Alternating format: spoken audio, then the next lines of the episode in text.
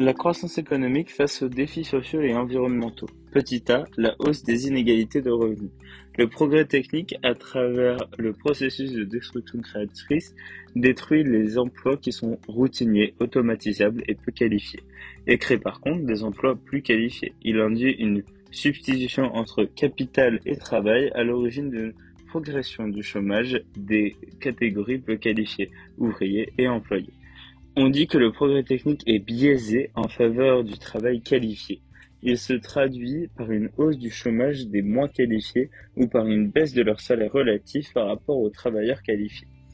Avec le développement de la robotisation et de l'intelligence artificielle, les tâches les plus routinières deviennent substituables, notamment parmi les actifs peu qualifiés ou appartenant aux professions intermédiaires.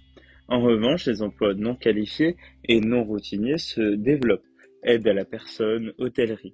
Les actifs qualifiés effectuent des tâches complexes et gagnent en productivité du fait de leur complémentarité avec le capital technologique. Cela se traduit par une polarisation du marché du travail. Néanmoins, les entreprises les plus innovantes et robotisées peuvent offrir des, des salaires plus élevés aux salariés moins qualifiés. Le creusement des inégalités salariales, qui alimente par ailleurs les inégalités de patrimoine, rend la croissance moins inclusive. Cela s'explique par la dynamique de mondialisation, de la mondialisation et du progrès technique, mais les très hauts revenus, les 1%, progressent particulièrement depuis les années 1980, du fait du développement des marchés financiers. Petit b, les limites écologiques à la croissance économique.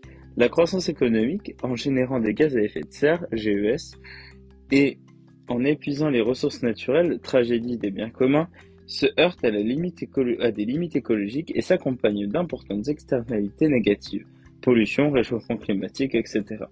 Ces externalités pèsent sur la santé des populations et sur les perspectives de croissance. En 2005, le rapport de l'économiste Nicolas Stern propose un chiffrage du coût engendré par le changement climatique, incendie, inondation, effet de la pollution, etc., et conclut que le coût de l'inaction est le plus fort que ce, est plus fort que celui de l'action pour la préservation de l'environnement. La croissance à partir d'un certain seuil doit permettre de réduire la dégradation de l'environnement. Courbe environnementale de Kutznet. Par ailleurs, les innovations peuvent de répondre à certaines limites environnementales, mais aussi ne suffisent pas à récompenser le capital naturel des détruits, et peuvent en outre avoir des effets pervers, à l'instar de l'effet de rebond décrit par Stanley Jevons.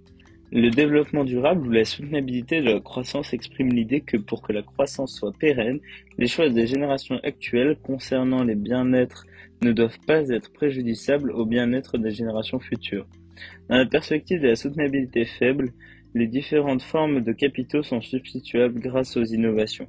Les générations présentes consommeraient du capital naturel et en contrepartie légueraient aux générations futures davantage de capital physique, humain, technologique. La soutenabilité forte et les capitaux sont, les capitaux sont complémentaires par la dégradation du capital naturel et irréversible et ne peuvent être récompensés. Le petit plus, en 1965, Stanley Jevons constate que les améliorations technologiques permettent de diminuer de la consommation de charbon par par eau fourneau, mais que la multiplication de leur nombre conduit à augmenter la consommation globale de houille. On appelle effet rebond la façon dont l'économie d'énergie obtenue grâce à l'amélioration des efficacités énergétiques, isolation, chauffage plus performant, diminution des consommations de véhicules, etc., sont annulées par une augmentation des usages, des maisons plus grandes et plus de véhicules.